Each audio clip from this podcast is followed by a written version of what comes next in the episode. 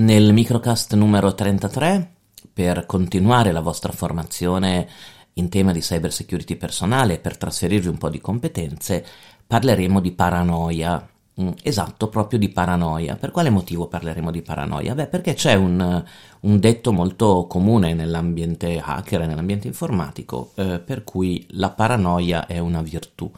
Eh, se riflettete un attimo su questa frase, molto molto interessante. Che cosa significa? Significa due cose. Prima cosa che gli attacchi informatici, come già abbiamo detto, si sono spostati sulle vulnerabilità delle persone e quindi gran parte degli attacchi informatici che vengono portati oggi sono, cercano di ingannare le persone o di sfruttare delle vulnerabilità dell'essere umano. Eh, seconda verità, più uno è cauto, è attento, è paranoico, è ehm, diciamo diffidente nella società tecnologica attuale, più si alza il livello di sicurezza. Allora, circa il primo punto, eh, purtroppo occorre alzare il livello di attenzione perché mh, gran parte degli attacchi informatici sono proprio attenti in ogni momento ai nostri comportamenti, ossia cercano di sfruttare un nostro comportamento errato per entrare in un determinato sistema, perché molto spesso è molto più semplice mm, diciamo cercare di carpire le informazioni per accedere al sistema, alla persona direttamente, più che attaccare il sistema in sé.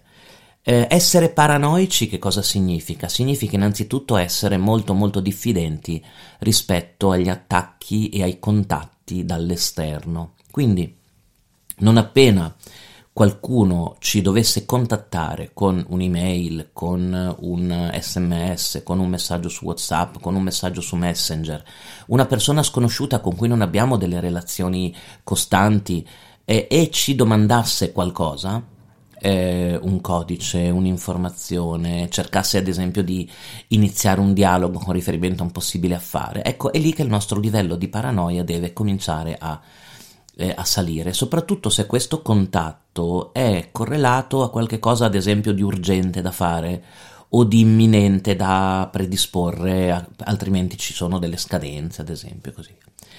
Per darvi un po' l'idea della paranoia mh, mm, e di cosa significhi, qui vi consiglierei nella settimana entrante, oltre a documentarvi un po' su quest'idea della diffidenza no? eh, come strumento di sicurezza, di dare un'occhiata, se non avete già visto, alla serie televisiva Mr. Robot.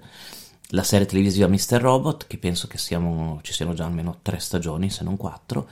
E, beh, il protagonista in questo caso è, mm, fa della paranoia, e non soltanto della paranoia, ma anche molto spesso del delirio, eh, la sua cifra tendenzialmente. Eh, però, se notate, ehm, anche i comportamenti che tiene, ad esempio, archiviando i suoi backup, distruggendo le informazioni, evitando di dialogare o di dare informazioni sulla vita tecnologica quotidiana di, che, no, che, noi, eh, che, noi, manteniamo, è tutto finalizzato alla, eh, a, a elevare il livello di sicurezza. Io mi ricordo che Mm, elaborai delle linee guida per determinate realtà di, delle policy no? per i dipendenti e in qualche policy ho inserito proprio come regola eh, siate paranoici poi in alcuni casi è stata magari cambiata la regola in, con termini un po' più garbati tipo siate diffidenti o siate molto cauti però l'idea della paranoia cioè di alzare il più possibile il nostro livello di attenzione per chiunque ci volesse contattare dall'esterno ma anche dall'interno perché sapete che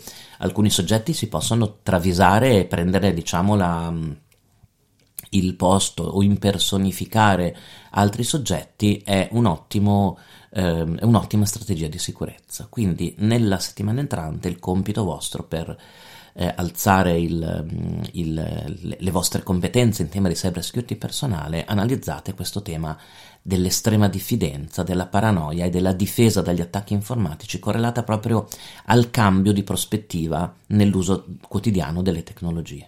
E noi ci sentiamo invece nel prossimo microcast eh, della prossima settimana. 嗯。